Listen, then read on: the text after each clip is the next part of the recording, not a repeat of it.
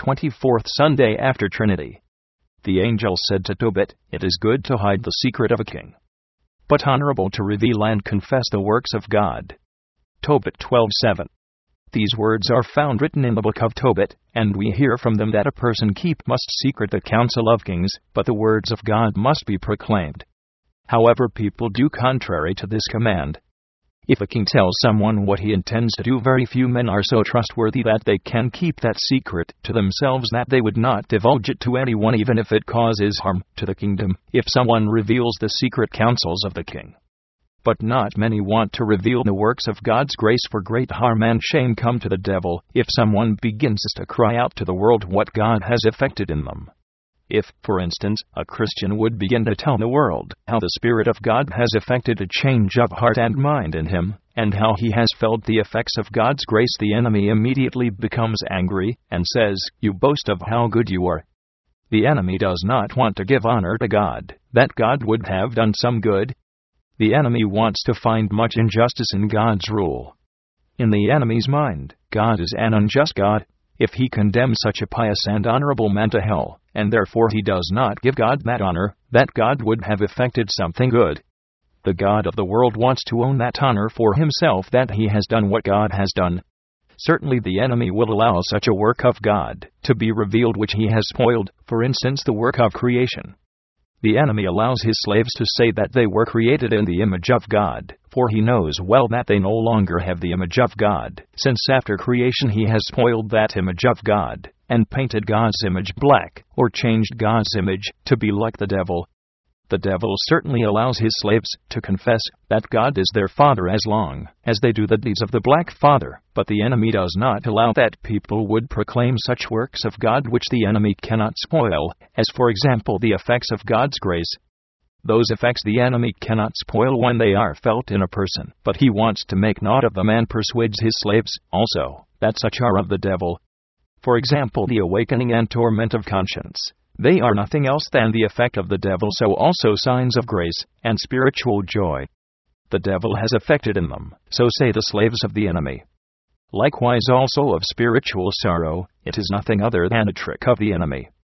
All that God does, and which the enemy cannot change, spoil, or bring to naught, that the enemy takes and owns for himself, or persuades his slaves that they are of his doing but the enemy does not allow that his work would be revealed from which shame would come to him, for example, adultery, stealing, lying, etc.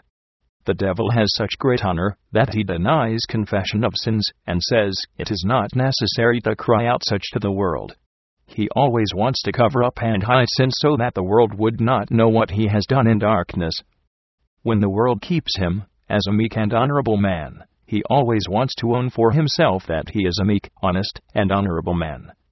If someone blames him for their sins, he denies it, and says, You are lying, for he does not take any sin upon himself, no matter what.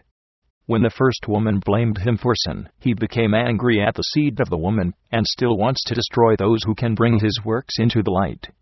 Said in a word, the devil has such great honor that he denies and covers up his own evil deeds so that the world would always think well of him, but those works of God which he cannot spoil, change, or bring to naught, those he owns for himself, and gives his slaves that faith that the effects of God's Spirit are of the devil.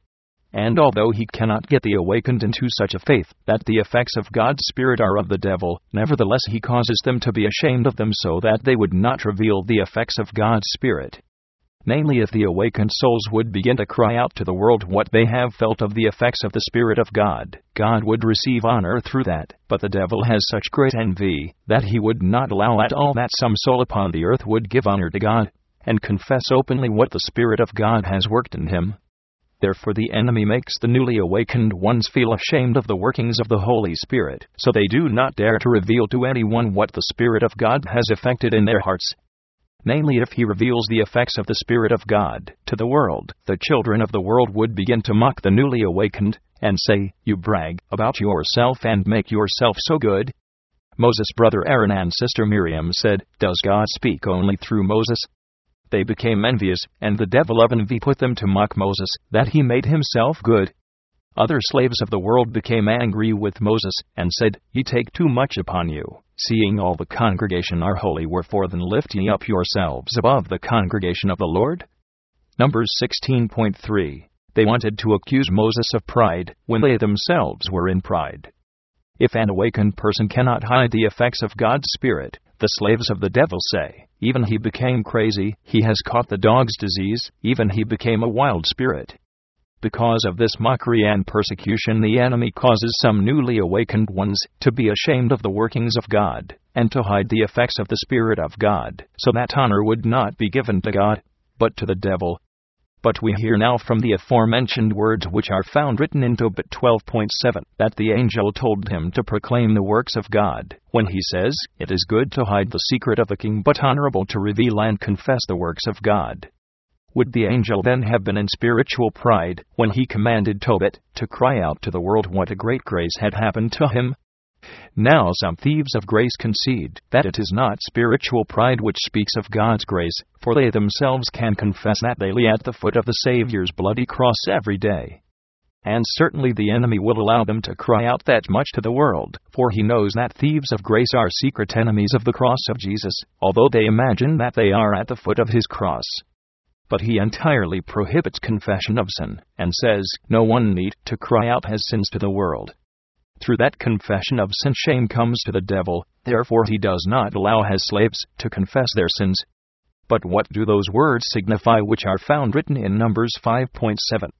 Then they shall confess their sin which they have done, and give it unto him against whom he hath transgressed. But thieves of grace want to expound this place so that a person must confess his sin only to his neighbor against whom he has transgressed, and not to others.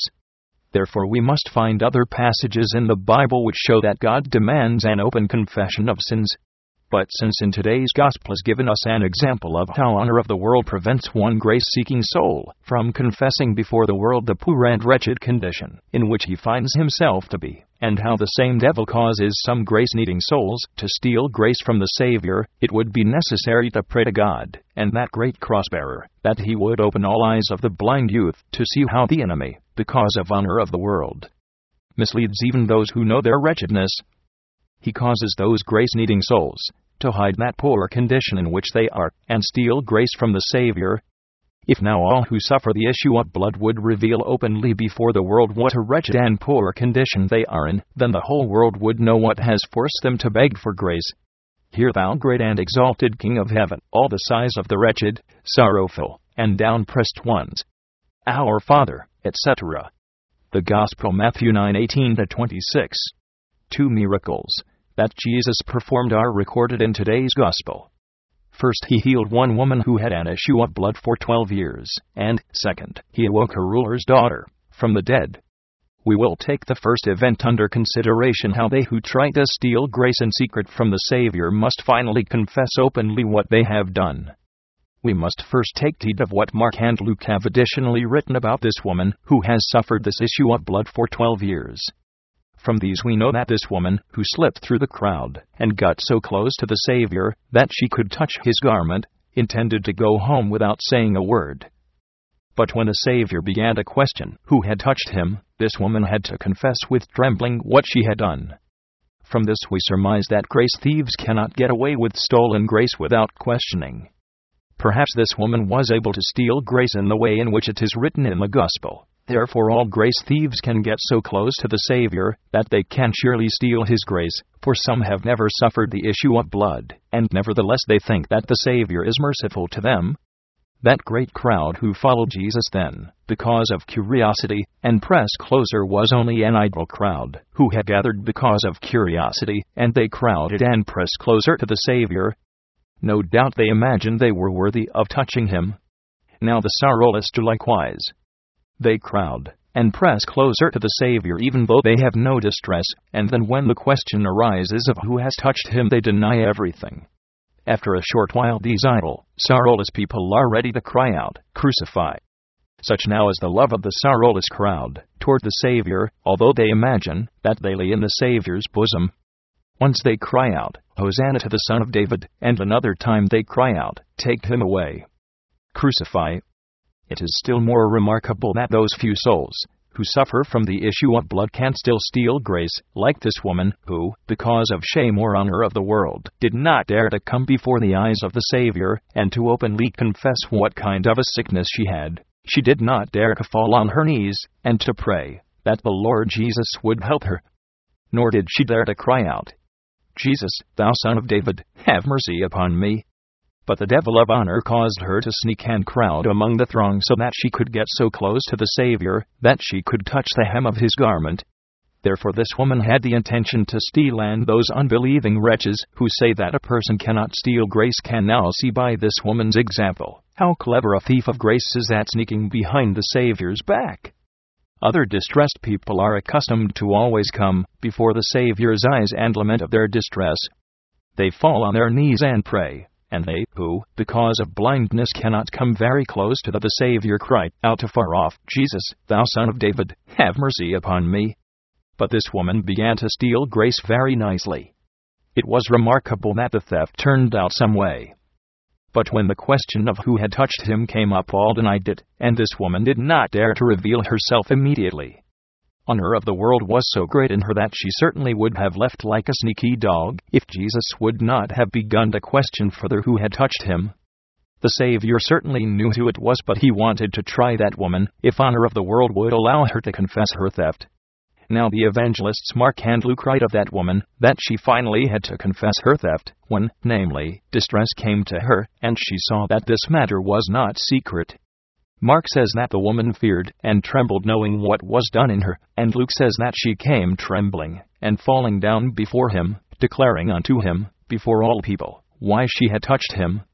From this you see, thief of grace, that Jesus does not allow thieves of grace to go without questioning. Truly you see what kind of fear and trembling will come to grace thieves when the conscience begins to accuse them that they have touched the holy person of the Savior without permission. Thirdly, you see that thieves of grace must finally confess before the whole world why they have touched him secretly and without permission, although present day thieves of grace say, no one needs to cry out to the world why they have begun to steal grace. This woman, however, had to confess, not only to the Savior, but to the whole nation, how she had suffered the issue of blood for twelve years, and what she had thought when she went to steal grace from the Savior. That issue of blood is a shameful sickness, although it was put upon her by God, but before the world it is considered shameful, and therefore a grace thief does not dare to confess that she has such a disease before distress comes. The devil of honor caused her to hide it. Even now, the devil of honor causes some to hide their condition, that they have contracted the issue of blood. They do not dare to reveal it to the world, because they fear that they will be ridiculed. It is shameful before the world that they have become such ones, they spend much on doctors, but the issue of blood is not such a sickness that doctors are able to cure. Evangelists remember that she became worse and not better when she had been to the doctors. Spiritual quacks cannot cure those who suffer the issue of blood, nor can other doctors, but only the Savior can cure that sickness. But it is worse that such patients do not go immediately to the Savior, and still worse, they come on the sly and squeeze through the crowd. They do not come openly to the Savior and to the whole world to confess, to cry out, to pray to that great cross bearer that he through his great grace would help them, but they sneak behind his back to steal grace from the Savior. Such now are those thieves of grace who suffer the issue of blood. They are truly in need of grace, but they have such great honor of the world that they do not dare to reveal themselves to the world, nor to the Savior, before the question arises, Who has touched him? That sorrowless crowd who, without treason, and because of curiosity, force themselves upon the Savior, press from every direction, and almost walk on him with their feet, they all deny that they have touched him. They certainly are able to lie that they have not pressed him, although they have shoved him with the elbows of sin, and trampled him with their feet, and with their bodies crowded his holy person. Nonetheless, they lie and deny that they have touched him. This sorrowless, idle crowd are so bold to press and obstruct, and push themselves upon the Savior, that Peter had to say to the Savior, Master, the multitude throng thee, and press thee. Peter was confounded at their stupidity, and complained that this idle crowd did not hold hold the Savior in better esteem, nor were they at all ashamed to shove and press themselves upon him. What did they care who are like magpies and forest devils, who do not even know to fear the Son of God?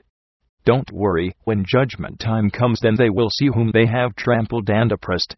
Then they will begin to accuse the Savior, like he has formerly revealed. Lord, we have eaten and drunk in thy presence, and thou hast taught in our streets. We have preached in thy name. Which signifies that we have been well acquainted with each other. But he will say, Depart from me, ye workers of iniquity. I know ye not. Take heed now, all you people who suffer from the issue of blood. Take heed of this woman, who intended to steal grace, because of honor. Take heed for your souls that you would not go to steal grace, but come openly to lament of your distress before Him, even if the whole world would hear what kind of a sickness you have.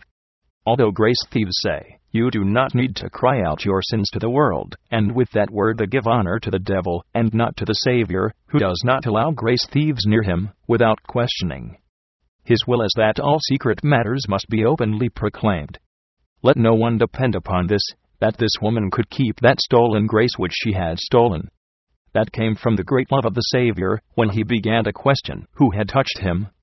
But if the Savior had allowed her to go with stolen grace without questioning, then the devil would have received joy from her that she would not have thanked the Savior for that grace which had happened to her, the devil of honor, who prevented her from confessing her distress, would also have prevented her from thanking the Savior, and that would have been contrary to the Bible, which says, The works of God should be highly proclaimed.